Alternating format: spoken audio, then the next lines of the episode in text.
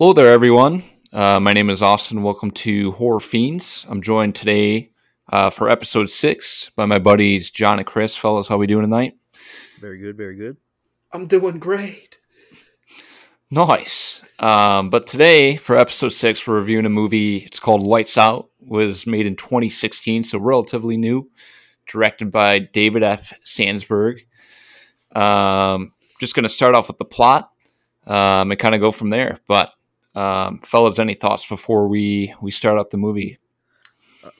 Yeah, I got uh got to mention that this will be our first episode after um, we recorded all five of the first episodes and then released them. So we've uh, we're live. Had a chance to review some of the content we've put out, and there's a couple of technical difficulties, but we're gonna work through. We're gonna get better. You know, I like what I heard.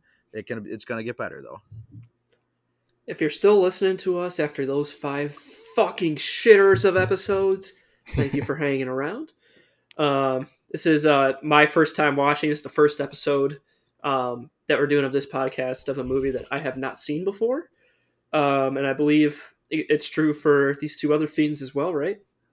It is was my first watch as well. Chris, I think you've seen it before, though, right?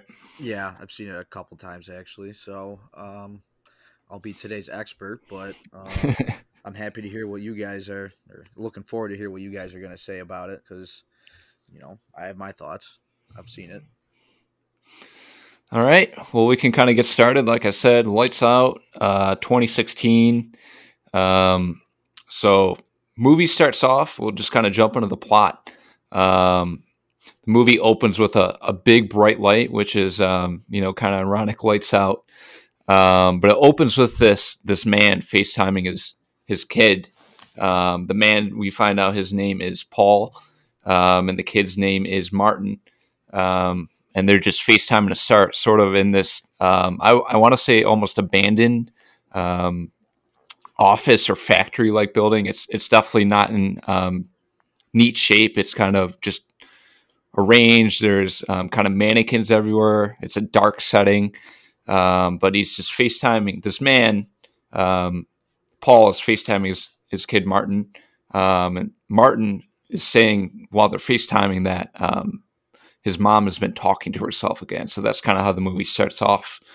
Um, and from there, it pans to an assistant of, of Paul.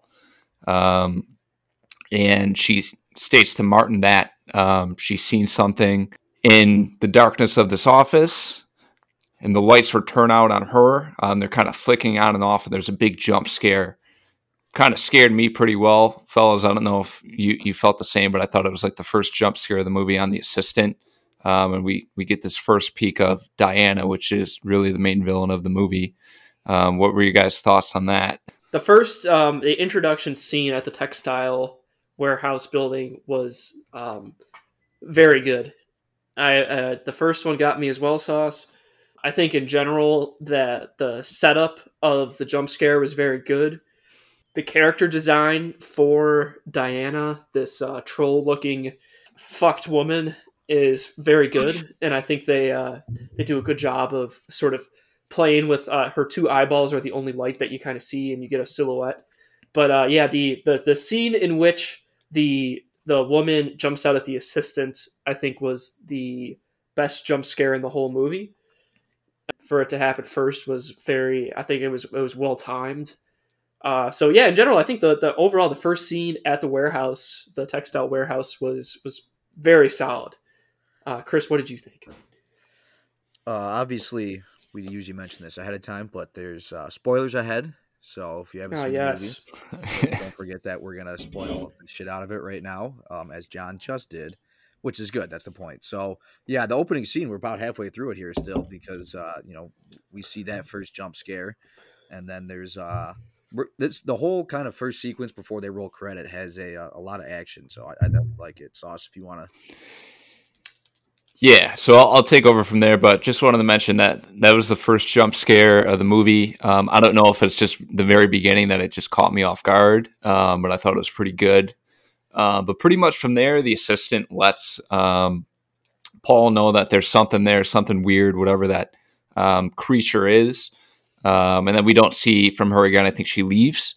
Um, but then from there, Paul proceeds to to walk and, and take a look through this abandoned warehouse to to see what's going on. Um, and he essentially sees the same thing. This creature that's um, it's kind of a really cool scene. There's just like a, a, a row of lights going down, or there's gaps of darkness and light, and um, this creature is just sitting in the darkness, um, and he's just staring down at it down a tunnel. Um, and the lights just continue to flicker, and slowly um, this creature just gets closer, and then gets to the point where Paul kind of walks up, doesn't see this thing anymore, and then it just comes out of nowhere and it attacks his leg. It just completely gashes open his leg. From there, um, Paul is really freaked out. He he looks to get out of there, and he just runs to a room that is up ahead further that he notices has light. Um, he kind of picks up right away that this thing doesn't like um, the light, so he runs to this room. Um, once he makes it into that room, the lights just kind of flick off on him. Of course, um, they flicker on and off, um, and he just kind of has nowhere to go. The door slowly creaks open, and then it just immediately cuts to scenery. gets attacked, kind of just plunged into a wall and um, that scene ends with him just in one of those headlights like i talked about down this alley. Um, he's just completely mangled. It was another big jump scare when he gets attacked um, and he's kind of left there. Sauce let uh, me jump in right here. Um, let's let's also mention to the people that um, this movie is rated pg-13 and i thought the opening of this movie was not very pg-13 it was rather spooky for those 13 year olds in my opinion yeah, I agree. I think that's sort worth mentioning, John. And I think that's one of the things just going into this movie that you I knew was going to turn you off to it just because it is PG 13. But I, I definitely agree. The opening scene was really well done. I agree. Um, uh, real quick, too, I also just want to throw this in very quick that it's sort of acknowledged that uh, Paul, uh, Giuseppe, we call him Giuseppe, uh, his wife is, uh, they sort of, they sort of let it slip that uh, his wife is very sick so they kind of they kind of lead you into this guy's family knowing that the wife is sick. But yeah, like I said, that's the end of the scene. From there, we are met at the next scene with um, Rebecca, who is actually the the daughter of the um, the first man shown that was killed. So Paul, we're met with her and um, her boyfriend. His name is Brett. Essentially, just hanging out in this house, or I guess an apartment they're just kind of hanging out. Um, you notice that uh, Rebecca has some kind of, I, at least I noticed she had some kind of scars on her arm for whatever reason. Um, but essentially, they're just hanging out. Brett is, I don't, I don't even know how to describe it. He's just, uh, they're, they're slowly getting to know each other. It's been like eight months, but uh, Rebecca's kind of just, I, I want to say like pushing this dude away. But Brett, on the way out, he leaves a, a sock in this in this drawer um, just to kind of I don't know I guess leave his mark. And uh, Rebecca just immediately t- finds the sock and tosses it out back to him on the way there. Um, so fast forward after that scene with Rebecca, um, we flash forward to again Martin, um, a scene where he's just wandering around in his bedroom, um, and he's met by the mother, um, whose name is Sophie in this movie. She's just in the bedroom. She's talking to herself, just kind of uttering, not making any sense. And then it just pans to a dark spot in the room.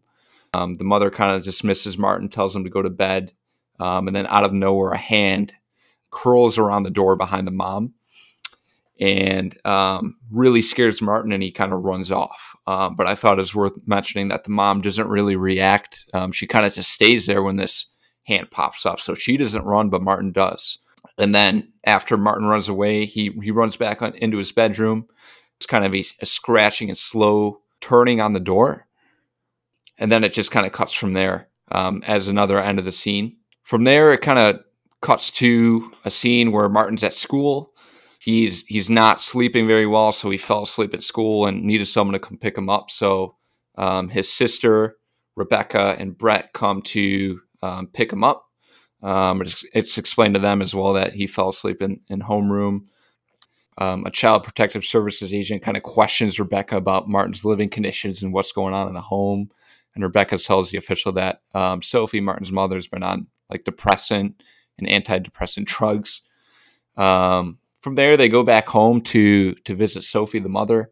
Um, and Martin tells the sister that um, the mother's been talking to a woman named Diana. Um, and Rebecca kind of assures him that Diana isn't real and that she also heard that their mother um, she also heard her mother talk to the imaginary girl when she was a child.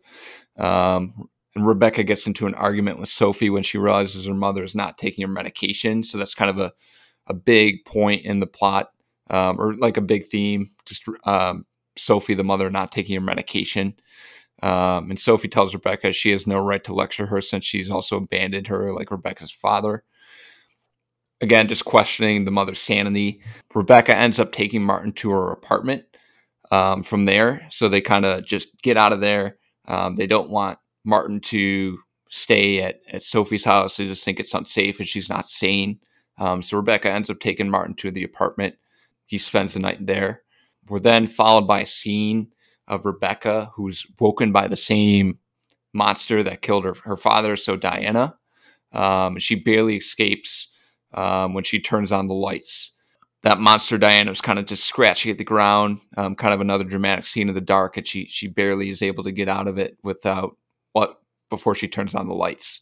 After that, she kind of walks into the bathroom and she finds Martin sleeping in the bathroom, just scared the poor kid just can't sleep because of this monster is just constantly haunting him. From there, Rebecca, she's just convinced she has to go find um, proof that Diana's real um, since she saw it in person. So she goes back to Sophie's house and she finds a box in Sophie's house of all these medical records and research of her, in her father's office. And those findings reveal that her mother was admitted to a mental hospital as a child. Um, where there she actually met Diana, who um, she befriended and Diana suffered from a severe skin condition that meant she could not go out in the sunlight. It was believed that she was evil and was able to get into people's heads. And since Diana's father committed suicide after Diana influenced him to kill herself, himself, in the end. Uh, but Diana was essentially accidentally killed in the hospital staff where they, they tried some sort of um, experimental surgery on her um, under intense light. And Sophie has a conversation I'm sorry, Sophie after has a conversation with Martin, who is taken back to her mother by the CPS agent, and she decides to allow Martin to meet Diana after turning the light off. Um, but essentially, just to kind of summarize everything that I just said there, Rebecca finds the proof about Diana that she was real, but she was killed. Um, also, wanted to mention while Rebecca is looking through those boxes of medical records, Diana meets both Rebecca and Brett again, um, kind of chases them around the house um, and essentially tries to strangle Rebecca by her necklace um, before they get out and escape the house. Um, so that was another pretty intense scene. She's essentially like pulled up on the ceiling by her necklace and um, almost strangled to death before Brett barges in and saves her. Um, and opening the door creates some light um, to allow Diana to, to run away because she hates the light. But really, so, from... so let me jump in right here. Okay. Another thing I want to say too about they have this gigantic house, like old house, and when you, you first sort of are seeing the interior of it, like almost every window or curtain is drawn, and um, it, the house is intentionally being kept dark by the mother Sophie, uh, which I thought at first was interesting that she was choosing. She understood that this Diana creature doesn't do well in the light, and she was intentionally keeping her house dark to keep her there. So that, that's just another interesting interesting point that when they when they bring you into the setting, um, this house is completely dark during the day. Yeah, that's a really good point, John. It's just worth noting that. I don't know. I believe it's Sophie, the mom, just if she's purposely keeping the house dark on purpose, just to kind of house Diana. It's kind of revealed that the really the mom is in cahoots and um, like from that opening scene where Sophie doesn't run away when Diana curls her hand around the door and, and scares Martin. But um, for whatever reason, she is uh, just keeping the house really dark. So that's a good point. Um, really, but from that scene though, after she discovers all the medical records, there's, there's kind of this big intervention um, where they all meet, and um, Rebecca kind of talks to Sophie about you know what's going on with Diana. She's not real, and um, the mom just kind of denies it. Um, she actually, I don't know if this is later on, but um, she tries to introduce Martin again to Diana. She kind of like weirdly hangs on to Martin, turns off all the lights, um, and introduces again Martin to Diana. And Diana just gets right up in Martin's face, and he essentially runs out of the house. Um, so that was kind of another intense scene. But from there, they just have an intervention. Um, and after a lot of fighting about Diana what's going on. All of them end up staying the night at Sophie's house. I'm not sure you guys can kind of comment on this. What was the reason they decided to stay? Um, I think it was actually Martin who who wanted to stay, didn't want to leave his mom. Um, he just felt bad. Is that right? Do you guys remember?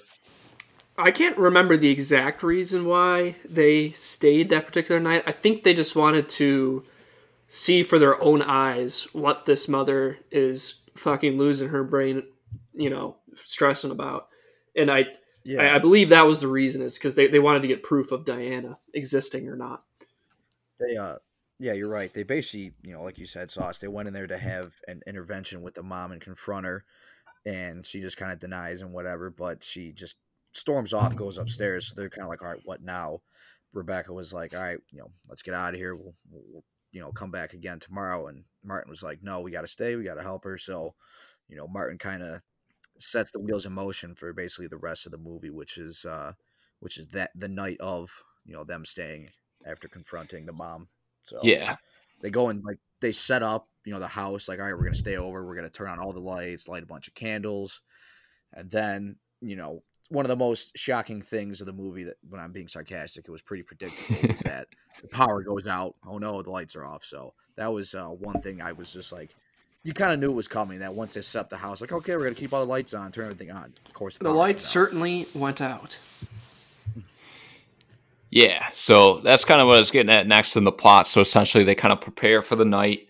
They have all these flashlights, candles, things set up in case you know the the absolute predictable happens and the power goes out, which it does. Um, but before that, I thought it was worth mentioning. Rebecca comes up to Sophie and they kind of have a talk. They say, you know, want to start fresh in the morning.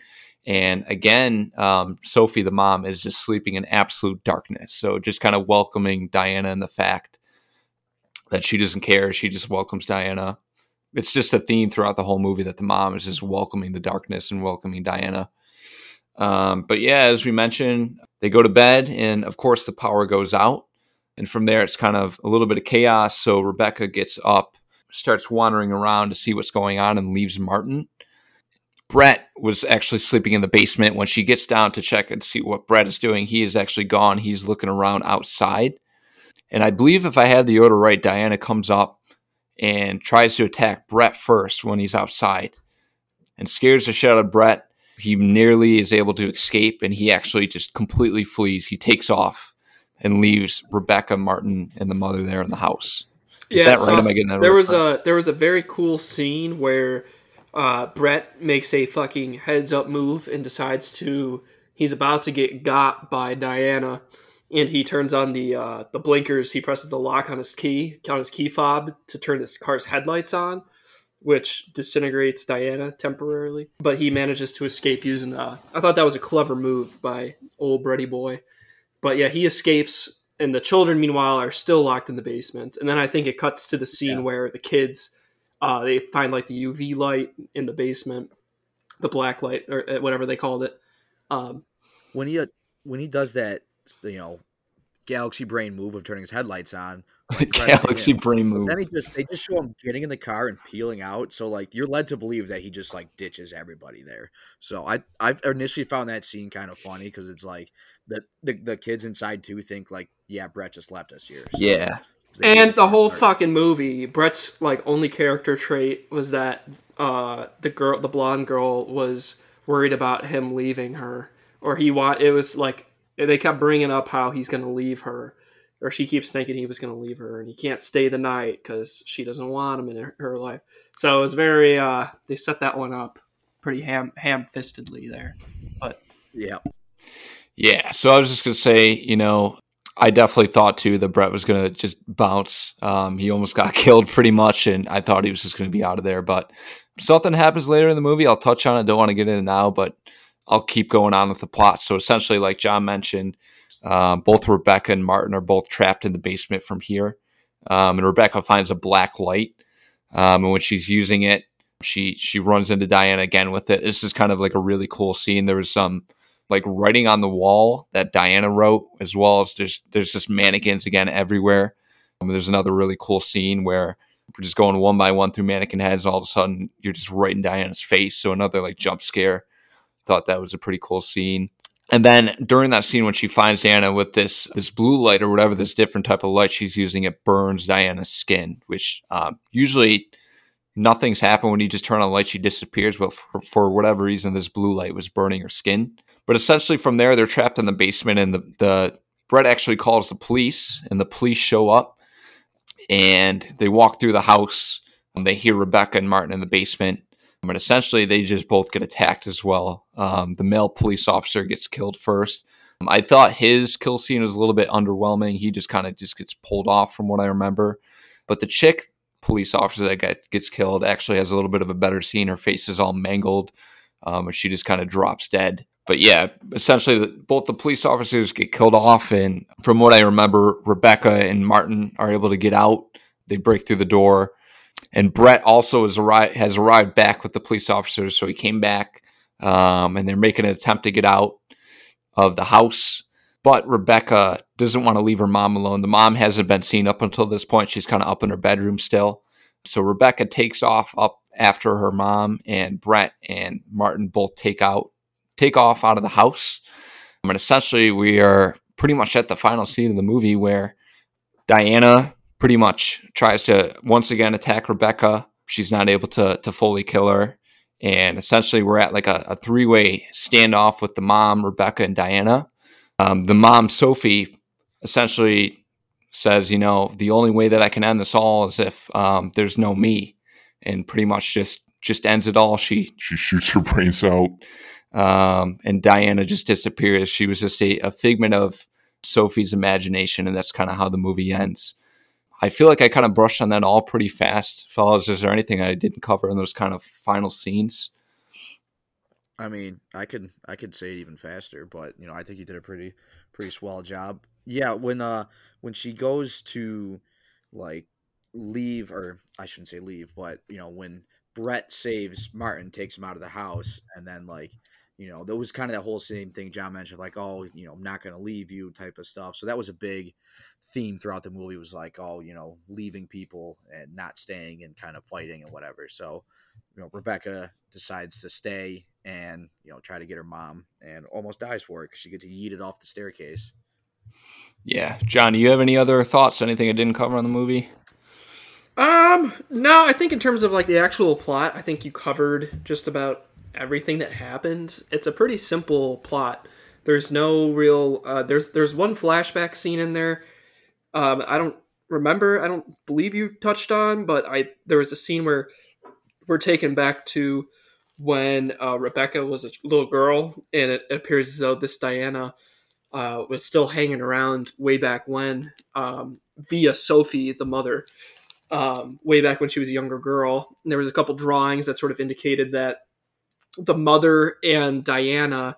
Um, I I initially interpreted it when I first you know when it was first introduced. There's that picture, the little hand drawing where it appears as though um, uh, uh, Diana has scratched off the father and replaced herself alongside the mother.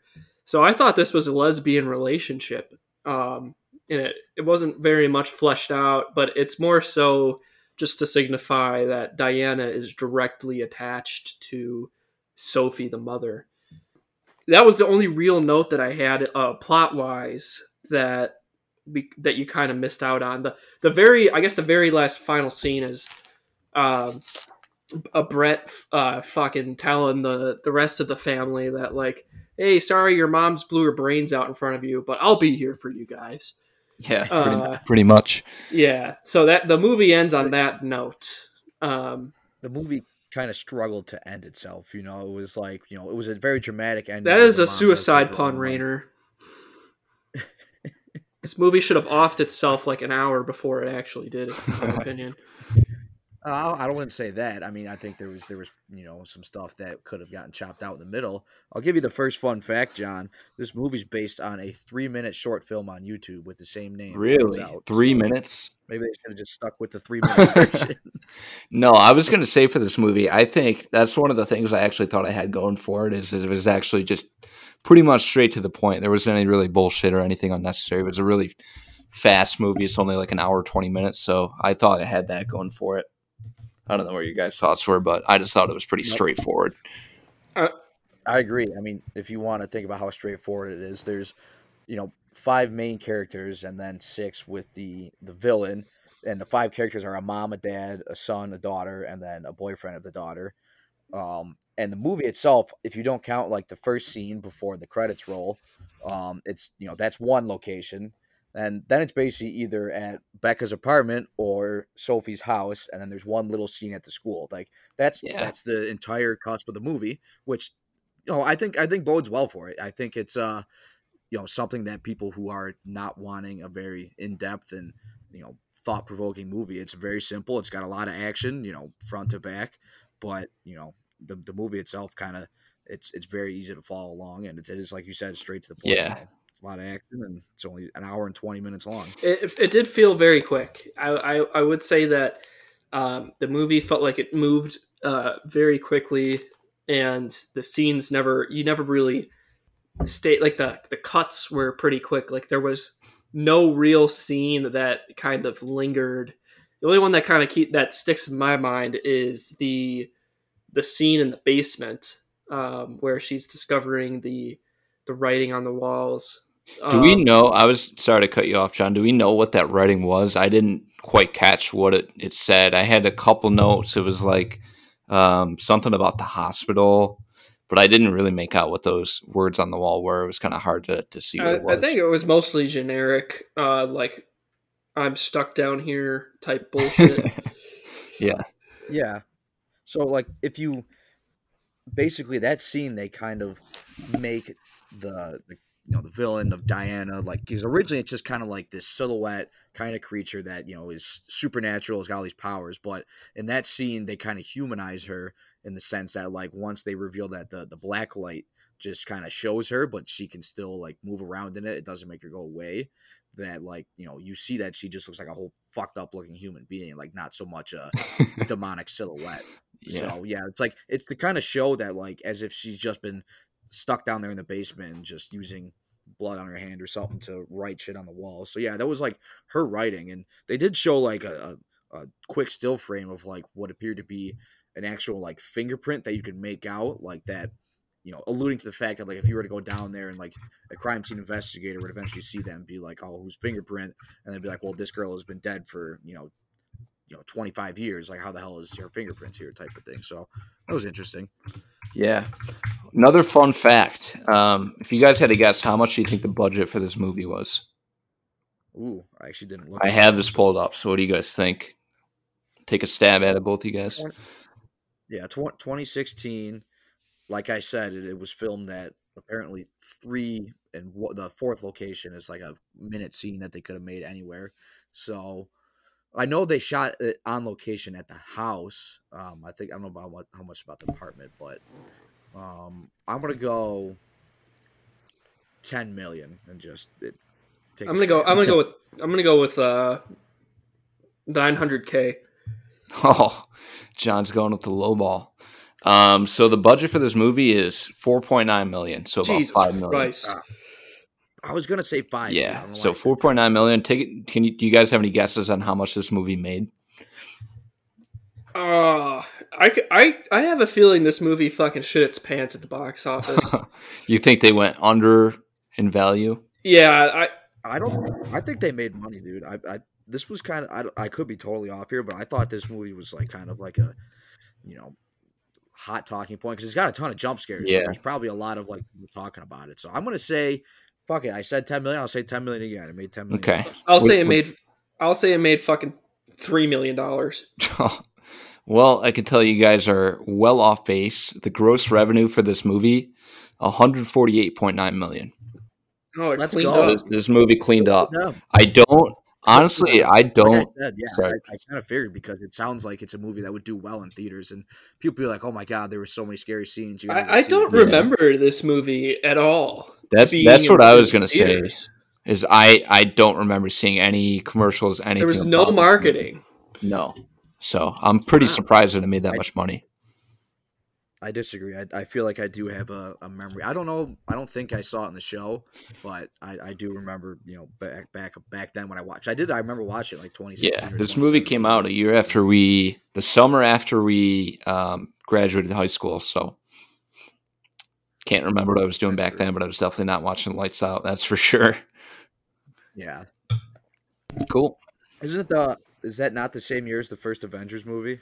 Going off the top of my head here, but I think it is. So I think Marvel was just dominating it. Yeah, I, I mean, I got some, I got a couple of uh, you know just final notes on the movie that we can rip. Through. Yeah, little rip. Anything we didn't cover, feel free. when they uh you know right after the uh, in, intro credits roll and they introduce us to Rebecca and Brett they're like you know obviously they were like alluding that they had just had sex and whatever. I just thought that whole kind of scene like it's it's all plot building but it was just uh, very cringe and that kind of like a cheesy scene so I mean I understand why they had to do it to get some you know character context for them I guess but you know that scene kind of was a throwaway scene and then then they go right to the son's at the nurse's office and you know then they're like oh mom's not answering. So this is all just kind of bullshit plot building. So until they kind of get back to rebecca's apartment and you know she sees diana again like that's kind of where a movie kind of starts to pick up and it really just takes off from there. So uh, there was i think they were kind of early on and even the the opening credits i liked it a lot but you know it it kind of it didn't make sense really to me until the end until you realize okay you know like Diana was like trying to kill Paul because Paul was researching her and like trying to get her away from Sophie, his wife. So, you know, they, and they revealed that Rebecca's biological father was killed by Diana as well. So Diana's just targeting people who are trying to help Sophie. Yeah, I would Um, go ahead, Chris, if you got Go some more. yeah, I mean, I. So also, also in the movie, you know, in that intro, they were at that you know, it was basically like a factory. And what it was, it was uh, um, fabric place. It was a textile place. So what they did, there was a ton of mannequins in there because they were probably putting clothes on them. So there's kind of like creepy mannequins in the opening scene, and then the mannequins return in the basement of the house, and it just kind of was like they kind of didn't really serve much purpose, but they were just you know spooky figures in the background.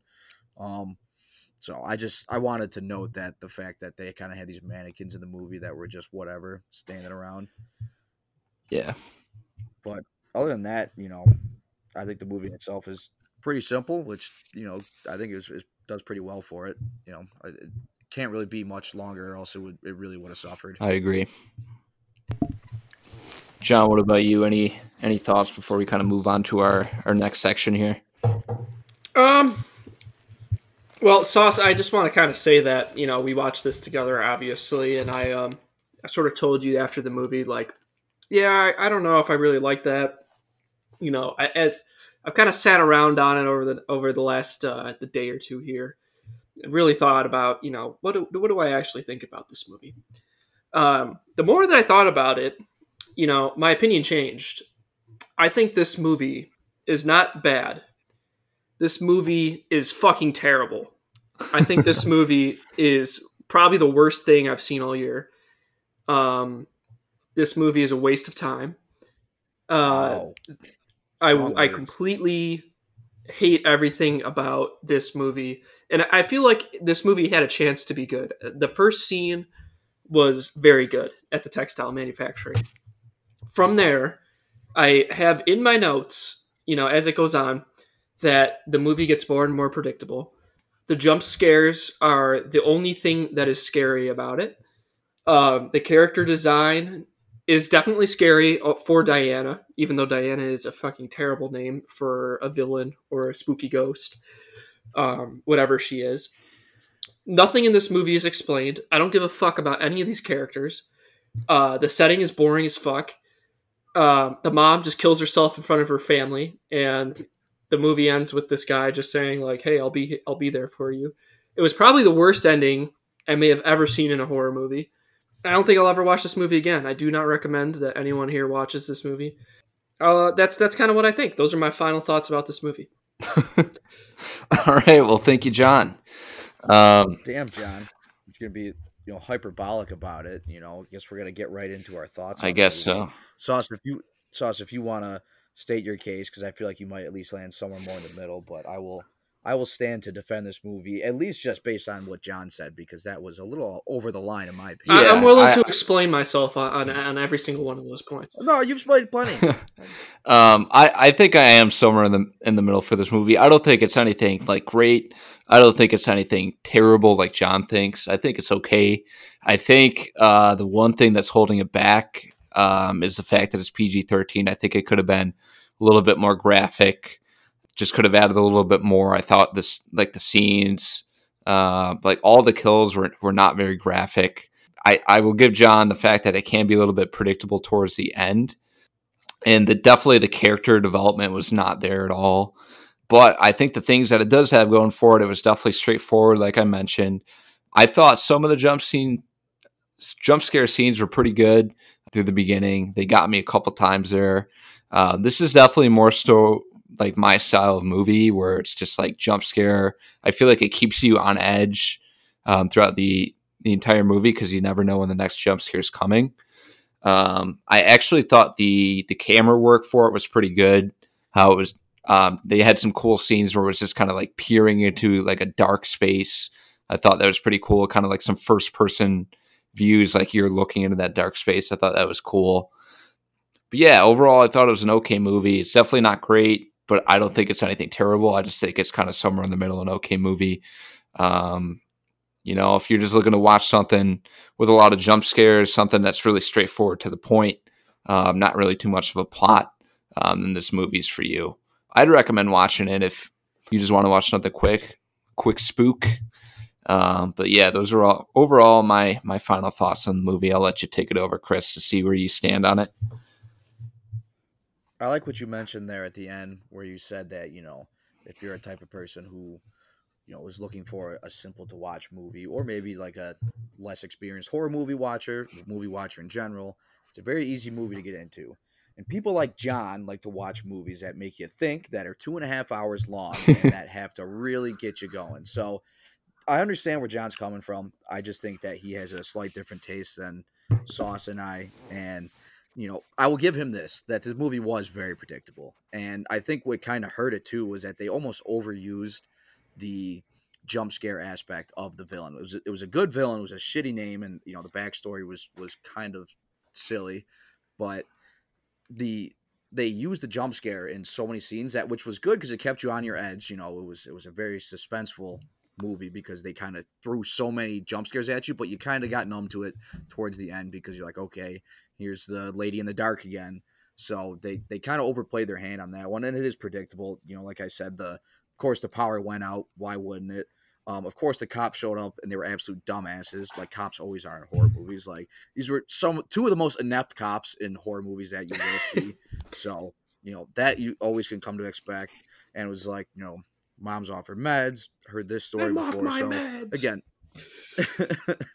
so you know, I, I definitely think that he's got a point there, but you know, it's I think it does its job and does what it's it tried to do, which would just be a in your face type movie. It was pretty simple to follow, which you know doesn't is is kind of good and bad for this ty- style of movie. Um, plot works for the movie, but it is pretty boring and predictable. But I think that somebody can watch this movie and get enjoyment out of it and not get too caught up in you know the the emotional side of the movie and just kind of enjoy it for what it is, which is an in your face jump scare movie, which is how we come to to watch it because Sauce just searched a movie that was high on jump scares and said we're I would agree. Um, and I want to talk about the acting too, real quick. I mean, you know, I'm not not any of these actors and actresses are well known that I, I know of by name or know through other movies. I'm sure there are other are in other horror horror movies. Um, acting, you know, I don't want I wouldn't say it's like like bad, but I think they were definitely held back by some of the script. You know, some of the scenes were just pretty and I think the kid overall was probably the best actor. The mom was, you know, just playing a role of a, of a crazy lady, so she was whatever. Rebecca had the more prominent role, was kind of centered around her, and I think she did a good enough job. So the acting, I don't think uh, helps or hurts the movie. You know, certainly doesn't help it. Definitely the the plot doesn't either. But overall, I liked it. You know, it's a short movie. It's got a lot of action in it, and if if John hates it that much, that means I'm probably gonna like it. uh, That's funny. Let's go right into the scores, I guess. And I know last week I I gave my score last, so well, go ahead and start. Chris. Before we before we give out our scores, I just I'm curious. You know, you say like people might get enjoyment out of this. I, I'm just curious. what did you guys actually find enjoyable about this movie? Like what what particular part of this movie was was enjoyable to you? I liked the fact that you did feel like you needed to sit back in your seat at certain times, and not towards the end because it was predictable. But there were times where you felt like you had to sit back because you were suspenseful. You wouldn't know if it was coming, you know, the jump scare or not. So I did, like I like to usually lean in. I'm writing down or doing whatever. So like you kind of not necessarily like putting your hands over your face like type scary, but you know you were kind of waiting for it and you kind of knew it was coming. I like getting that feeling of like okay, you know something's about to happen and it's gonna be spooky or loud. Um, and I, I guess I also just enjoyed the fact that it was uh you know it was a, it was a good little watch in my mind. It's something I could put on and you know kind of just get get through and not really have to turn the brain on. It is easy much. to digest. I, I, will give it that. Yeah, you know, like sixty five percent brain power will get yep. you through it. Yeah. I was going to say as well, that's probably what I enjoyed out of the most and what it has going forward is just the fact that you always felt like you were on edge and um, for those jump scare scenes. You don't know when they're coming. Um, and there's a lot throughout the movie, so it just constantly kind of feels that way, just constant suspense. I thought the the villain was was pretty decent. Like some of the scenes, like the eyes popping out. I think they could have done a little bit of a better job with it, but as far as like what the villain looked like, it was a little bit creepy. Um, but yeah, otherwise the fact that it was just super short, like don't really have to turn your brain on to watch it. I think is what it has going for it one of the reasons I enjoyed it. You don't really have to think too much, just kind of on edge, jump scare kind of movie. Gotcha. All right, I, I respect those answers. Those, those, are better answers uh, that I I don't think I really put too much thought into. So I will accept. I, I will give it at least a little bit of credit that it is an easy watch and that it does uh, it does keep you on edge uh, in certain scenes. Yeah, I also did enjoy that you know because like Rebecca's apartment was like made out to be like you know punk rock or whatever. She did have an Avenged Sevenfold poster, and I'm a very much an enjoyer of their music, so that gave me gave it some brownie points. You know what? You know what? That actually re- reminded me. So she lives. Sauce. I don't think you explained. She lives like above a tattoo parlor with a giant neon tattoo sign. There was yeah, a cool scene that it's a pretty dumpy place. I mean, it's a dump, but there was a cool scene initially when uh, the gypsy woman was carving her name into the wood and she was essentially saved by the flashing light like the tattooed neon was coming on and off because it you know it's a dumpy tattoo parlor and um, i thought it was actually kind of clever that they played with the light coming in from through the window of the neon sign i will give it that at least uh, that was a, a cool scene i think that we just forgot to mention earlier but I, I, think now we can get into our, our final scores. Um, I, I, I have a lot to say, um, so I will I will go last. Um, Chris, why don't you lead us off? I'll get right into it. I mean, I'm gonna give the movie a 2.5, same as last week, same as Friday the 13th. It is two of the lowest scores that I've given so far, but you know, 2.5. This movie does its job.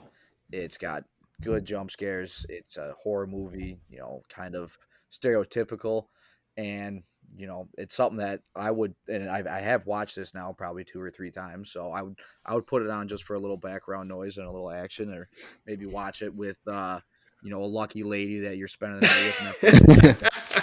Hulu It is on Hulu, by the way, people. So feel free to watch it for free there if you have a Hulu subscription. So I think it's something you can enjoy with somebody else. You know, you know, maybe somebody trying to get closer to. Um, but also, yeah, I mean, I've kind of said a lot about it, but it's uh it's a solid two point five, and I'm I'm excited to see what you guys think. Sauce. Um. Well, to be honest, Chris, you kind of took the the score that I was going to give it right out of my mouth. I was also thinking two point five. Um, and I think you you made a very good point that I kind of imagine this movie, um, 2016.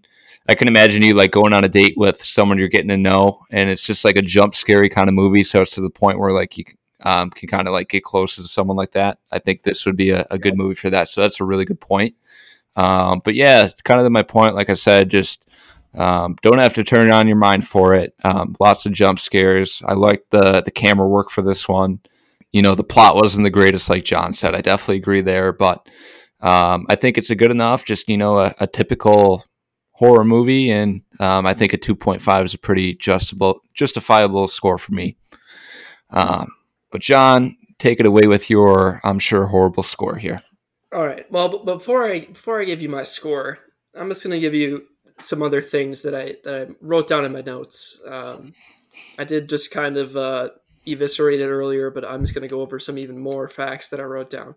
So I I basically I interpret this movie as um, essentially the mother Sophie is directly attached to Diana because Diana is a theoretical or uh, thematic manifestation of mental illness, um, and it's not quite you know established that it's depression or if it's you know you know bipolar or maybe she's schizophrenic or something like that. Um, but I, I kind of directly tie Diana. Um, the ending kind of confirms it when she kills herself. Essentially, the the mental illness goes away, and you know it, it's a blight on her family. It's a blight on her husband. It's a blight on her son who can't go to sleep at night because of her mother. Her mother is taking pills. When she doesn't take the pills, she sees Diana. When Diana, when she does take the pills, Diana goes away. It's a very it's a very on the nose. Uh, Diana is an on the nose symbol for depression. And the, what the director or the writer says is that if you just kill yourself, you can free your family from all the burdens that they're feeling, which is a terrible message. And I will say also, Chris, you mentioned earlier, the backstory for Diana is one of the most preposterous. I have a note in my notes, um, a note that says, Did this bitch just explode in the chair?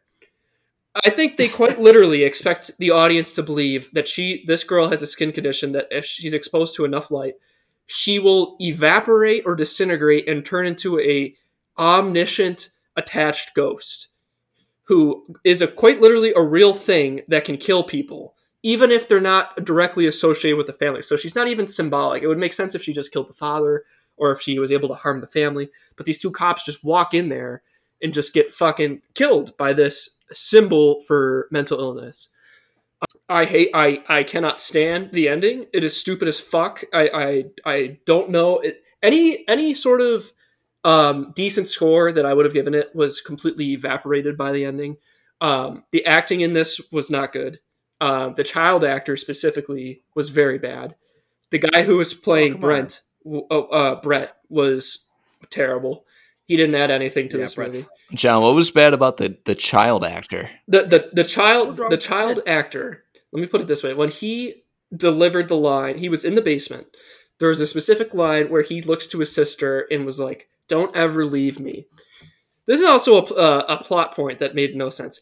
The girl immediately leaves her little brother right after he told her not to leave her and breaks off to go yeah. look at the fucking the the writing on the wall. She was alone for that scene. She immediately left that kid all alone in the boiler room. Yeah.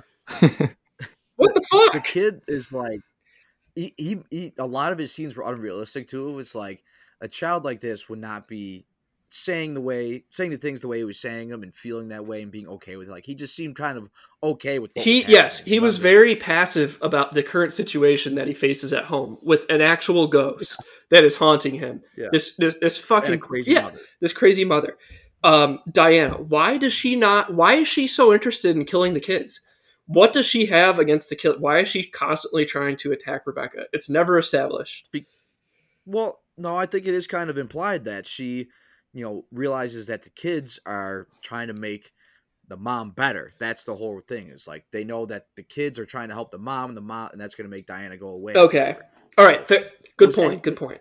Anything that threatened Diana's, you know, connection to yeah. Sophie was, you know, had to be destroyed. exactly. That, that was the whole reason she was trying to attack everyone else is just to keep that connection with the mother. Okay, I gotcha. Um, and I had one more point. the The soundtrack of this movie um, it could have been a lot better. I think with as many jump scares as they did, it got so played out by the end that the the sharp strings that you see in every fucking jump scare horror movie, um, it, it got it got kind of old. So I, I thought the first scene was great because it established this villain that was convincingly like pretty pretty brutal, pretty good character design, and an interesting concept that it can only be seen in the darkness. So I think it had it had three great things going for it, and the movie played it out to no end. So, Chris, it's interesting you mentioned that it was a three minute short film because I think this would be a much better short film. Even though this movie was as quick as it is, I still think the middle part from where the intervention happens. Uh, actually, I would say from where the point that the child is in the counselor meeting to the point where the uh, the lights go out in the house was a big old waste of time, and it was a lot of exposition that was very on the nose, and Yep. it was just trying to move it to a place where you all right. Let's get a reason for all these characters to be in the same place for a single night and we're gonna we're gonna have lots of spooks and goofs and i think that was what the director wanted and i think he didn't do a very good job of filling in that blank there I think you're making some some pretty good points there, John. So I see where you're coming from. I think uh, you're kind of making Sauce and I'd sound like a couple of couple of dumbasses right now, being like, "Oh, it's a scary I movie," just- and you're you're getting a little technical with it. But you're making. i'm just telling I you was what i was gonna- thinking during the movie Nope, that's you're I, I, you're you're opening my eyes a little bit too. He's definitely making some good points, but I just don't think this is a type of movie that the plot really. I mean, he's picking apart the plot, but the plot wasn't really the, the main purpose of the movie. I think it was just a couple of quick spooks, jump scares type of movie, but he's really picking apart the, the nitty gritty of the plot. So I, s- Well, it makes sense, but I don't think that's what the movie was intended for to really take a deep dive into the plot like that. no no no. Agreed. no the point of this movie is if you have mental illness is to kill yourself. It's definitely not a great message, but um, that's where it leaves you. I can't i can't give it a good score with that fucking ending. That ending pissed me off so much. Even if it even if it ended with uh something as simple as diana like comes to grips with or sophie comes to grips with who diana actually is i think that would have been a better that was the that was the even more predictable ending but i think i would have liked that better than this out of left field mom has a fucking revolver on her and is ready to just blast herself away in front of her children. And that will that will save them. I just think that is absurd. I think what they were trying to go for is really when you walk away from the movie, you're just saying, you know, wow, that movie was really fucked up. Um, because it's not the ending you want to see. It's the, the kind of yeah ending that, that's going to upset you. So it's, it's, like it's an something, unhappy ending no yeah, doubt it's something to make you walk away and say, you know, uh, that that ending really sucked. It was really fucked up. So um, obviously, it's not a great message, but I think it's more so just like a talking point or something else to think about throughout the movie. I don't know, but yeah, it's definitely not a great ending. yeah oh okay let me actually give you my score for this movie by the way 1.2 Okay. You have to us. 1.2 i think it's fair Yep. All right. I mean, I I can I can I can see where you're coming from there, John. So I will. uh I'm excited now that fi- I knew somebody for this movie was gonna go pick a score in the ones, and I had a feeling. I was I was interested too. I, I thought uh, I, I from based on Sauce's initial reaction, he was pretty lukewarm on it. Um, and Chris, I wasn't sure what you were going to think. I so I will say I, I think maybe I didn't put enough thought into um, if you just wanted to put this on in the background. This is a very like you said. If you want to pop this on with someone you don't know, this would also be another kind of. I think there'd be even more value going to the show to see this because maybe the jump scares are a Yeah. little louder. Maybe I- maybe I'm you can sure. take a little more away from that at, at the show than you can uh, just watching it casually at home by yourself. But the the setting I watched it in, I felt like was not conducive to an enjoyable experience. I was I was gonna ask you guys like how was it when you guys watched this movie? Because I basically I had all my lights off and it was pretty much like dusk into into nightfall, so it was it was dark and spooky when I was watching. How about you? I, I just sort of watched. I mean, having sauce on for the watch party, we were kind of just bouncing. You know, we were calling Paul Giuseppe. We were we were basically try, we were struggling trying to figure out who who that these two blonde chicks were at the start. At one point, we thought that the daughter was just a younger version of the mother, um, and I we couldn't really put two and two together there. Um, I I mean, I was just watching this. I mean, I I I was just watching this at home in the living room. I had the lights on. I had I had the volume blasted up. That's for sure. But I felt like you know Yeah. I, I think being in the in a movie theater, I think maybe you walk out of that and being like, oh, you know what, that movie actually kind of got me a couple times. Uh, I'll give it some credit for that. Uh, but my my only takeaway was I thought the intro jump scares were pretty good. Um, but once we sort of figured out who this what this woman was, uh, as soon as they started going into the backstory of this thing, um, I think it just lost its luster a little bit. If they left Diana as this unexplained, more mysterious uh, paranormal creature, I think I would have liked that better instead of being this depression ghost. Well, let's uh let's talk about it. You know, you just mentioned who we've been saying the whole time is the villain, but is Diana the villain? Sauce, what do you think? Is Diana the villain or is depression the villain? You answer that question, Sean. Um, let's see. I could think of. I'm trying to think of a f- of, of a villain that's not Diana here.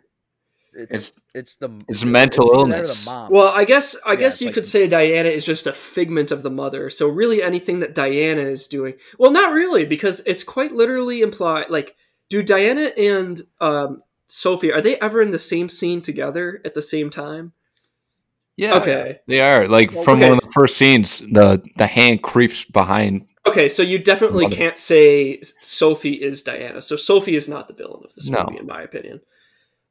right, and it actually they do say it in the when Rebecca's doing all the research and like. Oh know, right, yeah, they listening to the establish she's a she's a little girl. Like she is just a little girl right who got she- zapped in a Diana was a real person that like they say like oh she gets in your head like you know they basically thought that she's in a way like an evil girl that just kind of possessed you know Sophie in a way but it's also like implied that it's an, a figment of Sophie's imagination so like which is it is it you know is she possessed is she like you know the demon attached or is it just all in her head that you know that's what they say at the end with her killing herself is that it was all just in her head Right. so but you can't really say it's her fault it is definitely Diana the real person Yeah, Yeah, that's true. Because she was a real person at one point. That is worth noting. It's not like Right. she's just completely fake.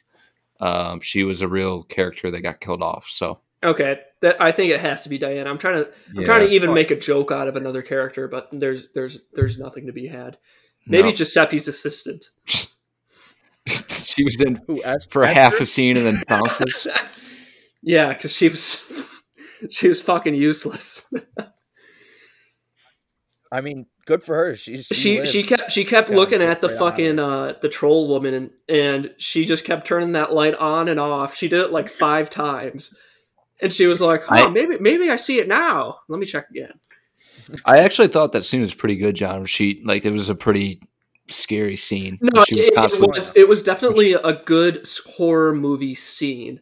I just think the practicality of this chick looking at it, like clearly something is there, and she just keeps turning that bitch on and then off and then on and then off. Yeah. It goes on for at least four times. and then it's just immediately in your face. Yeah, I think it maybe went like she did one light on, light on, light off switch too many because I I was like, if this thing doesn't jump at me right now, and then it I- did. That's what it has going for though. It's suspenseful. You think it's going to happen. It just Yeah. takes longer Yeah, than that, that usual. would be a good that would be a good movie theater scene. So I. I, I, I liked that. I liked everything about that opening scene. It was great uh, uh, with Giuseppe. And then from that point on, it, it I think maybe just the lack of Giuseppe made it uh, a one point two. Yeah, I was gonna say for me, I had, um, I have like some pretty expensive headphones when I was watching it, and I had the volume turned up pretty high, so it essentially sounded like I was in a theater, or just like as crisp sound as you can get in your ears. So um, maybe that's why I thought the jump scare scenes were a little bit better because it was exploding in my ear when it was happening. Really scared the shit out of me. Yep. All right, should we move on to uh, favorite scene? So wait, we've established Diana is the uh, the villain here. Yes, Okay, I would yeah. agree. All right. Good. Uh maybe mental illness is just the villain. Now that I think about it. Maybe this movie says if you you are an evil person if you have mental illness. Maybe that is the message. But I digress. Um, favorite scene of the movie? Uh, I will I will lead off. Um, I will go with I, I guess I don't want to say the entire textile scene was my favorite scene of the movie, but um, I will say that uh, Giuseppe looking down the uh, the hallway and seeing the the creature uh, catch up to him. I thought that was a, a pretty interesting scene. Chris, don't you normally do honorable mentions? Am I crazy? Oh yeah, please. Okay, tell me all your so I-. I mean, I will give the uh, at least two honorary mentions. I will give an honorary mention to the scene where uh, Brett plants a sock in the drawer of the uh, of the of the daughter Rebecca, and that's Rebecca is in a completely different room, and she somehow immediately picks up the sock from the drawer and throws it out the window at him. And there's no reason that she should know where that sock is, or why the fuck he's leaving a sock behind. It's like it's just it's a it's such a ridiculous scene. It reminds me of uh, Annie from Friday the Thirteenth talking to the dog, asking it to speak English. Um, I, I will give a ridiculous shout out to that scene, and then I will give another shout out scene to uh, when the kid says "Don't leave me" to his sister, and his sister less than you know a minute of screen time later, later leaves him alone. Those are my two shout out scenes. Um, but I will I will go with my uh, Giuseppe in the hallway uh, as the best scene in this movie. Chris, you want to take next? I can go last for this one. I got a couple too, John. Um, honestly, usually it kind of is the last last ones we've done. It's been pretty easy for me to get my my favorite. This one actually a lot harder because it's not as many that stand out. Like obviously, like you mentioned, the opening scene either with uh, Esther or with Paul is is good. Giuseppe. So I'm not gonna touch on that anymore. Um, and I and I, I'm gonna say my honorable mention first because I don't want to make it my favorite scene, but the scene at the climax of the movie where Sophie just t- turns the gun on her head and takes herself out. I like that scene because it is, you know, very abrupt and it's just kind of like you know 30 seconds you realize she's going to do it it's over it's like what the hell just happened? Um this is where it kind of gets into the fact that the movie's pg-13 i mean i feel like that scene and several other in this movie that could have been much better if it was a rated r movie so that's what kind of hurts that scene in my mind. I agree. Uh yeah i pg-13 really killed the movie for me at least I mean, yeah, it, it, definitely hurt it. It definitely hurt it for sure. Um, it feels almost like the no, the gonna... censors of the movie. They were like, "We'll let you have this first scene, but everything after that, you have to tone down all the blood, all the gore. I can't see anything." You know, the the most the the most uh, gruesome the movie got was simply when the Diana was getting burned by the UV light where no blood, no nothing. It's just kind of nasty skin burning. So I think this movie actually, I would have given it a bump up too if there was a, a bit more gore or they made Diana a bit more uh, menacing in her violence. But uh, for for sure. Um, so my actual favorite scene was two parter. So it's the one where the mom has they're gonna do like a, a movie night, just her and Martin but it ends up, of course, being her Martin and Diana's there too. So Martin just fucking runs away from the house and somehow ends up at Rebecca's apartment. That part makes no sense. Like this is just like a ten year old child like running away from his mom's house and going downtown to his sister's apartment. So he just shows up at the door. That's not the scene, but it sets up where he's in there with uh, her. Um, Brett goes out to get food for them, and they're just kind of hanging around in her room and Diana kind of appears because Diana like realizes they're conspiring against her. So um, Martin kind of almost gets dragged under the bed. I thought that was actually kind of a pretty good scene. It was a little spooky, so I'm gonna go with the scene where Rebecca and Martin are, are fucking around in a room and Martin almost gets dragged under the bed. Good scene. I almost forgot about that one. And then Brett just walks in with food like, "You hungry?" All right. And then for me, um, definitely want to give an honorable mention. You already kind of touched on it, Chris, but the scene where um, it's just the mother and Martin watching that movie. Um, and then I, I just think it's a very uncomfortable scene when she like just shuts the lights off on her son and kind of like pins him down um, and tries to like make him comfortable with with Diana. And she's slowly creeping up, walking up to him. I thought that was a very creepy scene. You know, he just runs out from there and she pops up in his face. Um, I thought that scene was pretty good. I'm just going to give that one an honorable mention. But I thought my favorite scene would be when Martin's just walking around the house at the beginning and that um, he goes up to talk to his mom and that that creepy hand just kind of curls its way around the door. I think that was my favorite scene. I like that one because like after that he runs to his room and then like cl- slams his door and then like you know there's the hand like shaking the door and kind of banging on the doors, which is you know stereotypical spooky movie, but it was good aspect. Yeah. Uh, also, want to give an honorable mention. I thought like the, I think it was a couple different scenes when Diana was kind of like digging her nails into the ground and like carving stuff out like the sounds of that. I thought like the the digging into the the ground, um, like some of the door turns, scratching on the door. Those sounds were also pretty well. So, not really a scene in particular, but just wanted to give a shout out to some of those sound effects. It just sounded pretty pretty brutal, like digging into doors in the ground, stuff like that. I thought was pretty good. Yeah, a little bit of nail on chalkboard type Yeah. vibes with scratching. the wood floor. Exactly. But yeah, those are my honorable mentions. But favorite scene would be that the fingers creeping around the door. Nice. Cool. You guys want to want to hear some fun? Yeah, let's go into some spooky trivia. All right. So, talking about Diana, the it wasn't all like CGI. Like there was an actual like lady in a suit type vibe where they that director, Mr. Sandberg, he wanted people or he wanted to have it be as authentic as possible. So he actually filmed a lot of it with just the lighting you see, like candlelight or flashlight. Like that was the only lighting available on on the set. Speaking of the set, before I go back to Diana, that set is actually the same house um, that was in Ouija and the sequel to Ouija. So Ouija. yeah, basically a copy paste uh, type of horror. Luigi. house With, Waluigi. yeah. So It's- wait, wait. the- the trilogy goes Ouija, and then Ouija Origin of Evil, then Luigi, Yeah. then Waluigi Reloaded. Waluigi's mansion, spooky mansion. But yeah, Diana's the the costume that was used for like you see only her eyes and then a silhouette most of the time. The eyes were just reflective tape. So, little fun fact there. Um, the so the people who were auditioned to play the role of Martin, who was the young child, they had to do an improv scene with the director David Sandberg, where basically he would take a flashlight from them and they just had to like do something to like how they would try to get it back.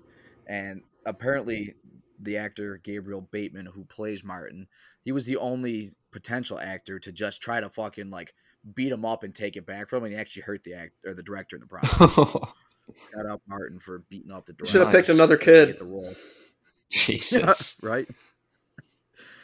Um, and so the basement of the house um, mysteriously caught fire a few months after production wrapped. Hmm. So, haunted basement. Caught fire for the shitty acting, in John's opinion. Yeah, it was probably that fucking kid that set it on fire. That fucking child actor Nice. fucked everything up. There was there's not really much else fun facts about this movie, to be honest. So actually, kind of hurts the movie's overall value. Yeah, I'm gonna give it. I'm gonna lose point one point for not having much fun trivia. No, just kidding. No, Just kidding. But I do have a score question All for you. Chris, because I see that you've given Friday the Thirteenth Part One and Lights Out a two point five. Uh, which movie Yep. would you prefer to watch? Or, or let's put it this way: of the two movies, which do you prefer? I'm gonna set the scene to where it's just me. I'm sitting down putting on a movie. It's probably nighttime. You know, just wanting to watch a scary movie. I'd probably put on Friday the Thirteenth only because you know it's it's more of a thriller and it's kind of funnier, so I can kind of get some yucks out of it too. Probably have a couple drinks and you know enjoy that. Lights Out has more of a niche role in my life, and you know, like I said, it's kind of a good movie to watch with others and probably better to watch in a theater. So I would say Friday the Thirteenth, but Nice, you know the score stands nice, all of you, nice. Yeah. It's a good couples movie.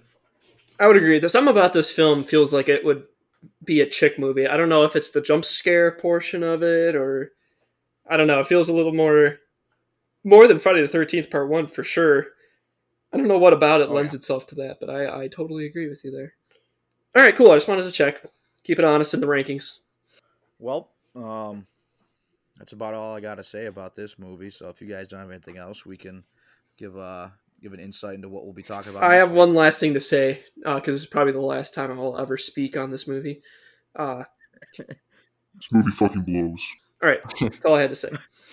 Before we before we talk about what we're uh, going to be watching next, do you want to talk about like our plans for the the future with the pod? Oh yeah, um, I'll I'll give a, a brief uh, schedule of events here. So, uh, we got we are in the midst of spooky season, as everyone knows. Um, if you're listening to this in the future, uh, we were recording this October twelfth, so we are thoroughly in the midst of spooky season.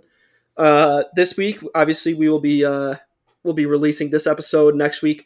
Will be another non Halloween week. So we will be watching another movie. Sauce, would you care to fill in the people as to what we're watching? I honestly, I don't even remember. What did we decide on? Oh, Jesus Christ. We just did the fucking thing. All right, Chris, do you mind telling the people what we're going to be watching next week? No, I don't. I don't mind at Okay. all, John.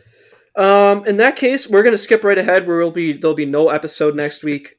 Just kidding. I will tell you guys what we were watching. We are watching Possessor Uncut. Uh, the uncut version of the movie Possessor came out in 2017. So we have that to look forward to. I have seen it once before. You guys have not seen it, correct? Yes, that is correct. I have Yep. not. So we'll be watching that. It is a uh, a, a relatively new release, uh, sci-fi horror movie um, that I I actually quite enjoyed. I'm uh, excited to revisit. And uh, the following week will be uh, the Halloween week. It'll be the Halloween week where we will be watching. We have mandated that Halloween, uh, the original, will be reviewed on the podcast. Uh, and then after that, we are planning on watching a movie that is currently in theaters. It's been out apparently since September. It is uh, in the box office right now. It will be the movie Smile. So we already have three movies planned out uh, for the foreseeable future. And like we said uh, at the start of this episode, this is the first weekly release uh, cast since we've done the uh, care package drop upon uh, initial release. So keep staying tuned. We are going to try to drop the episodes uh, on Sundays and Mondays, um, depending on the given week. If there's any particular, you know, requests about if you guys want to see um, any type of movies, please let us know. We have our Instagram up and running at Horror Fiends Podcast uh, or at Horror Fiends. You will see us right there. Uh, we have some very uh, great original artwork by Kate Hartman. Uh, I have to say that it is a phenomenal representation of the three of us. So please give us a follow over there. We are on Spotify. We will be up on Apple Podcasts shortly. For now, uh, go right to uh, Spotify. Uh, if you like any of our episodes, First person to send us an email gets it read live on Yes. the podcast. yep, Say anything. we will We will have a particular segment where Sauce will uh, attempt to read your email and he will translate to Spanish for you. He is fluent in Spanish, so Sauce will read it to you. So please send anything that you have over to us. Do we have any other news or anything like that that we want to put out there?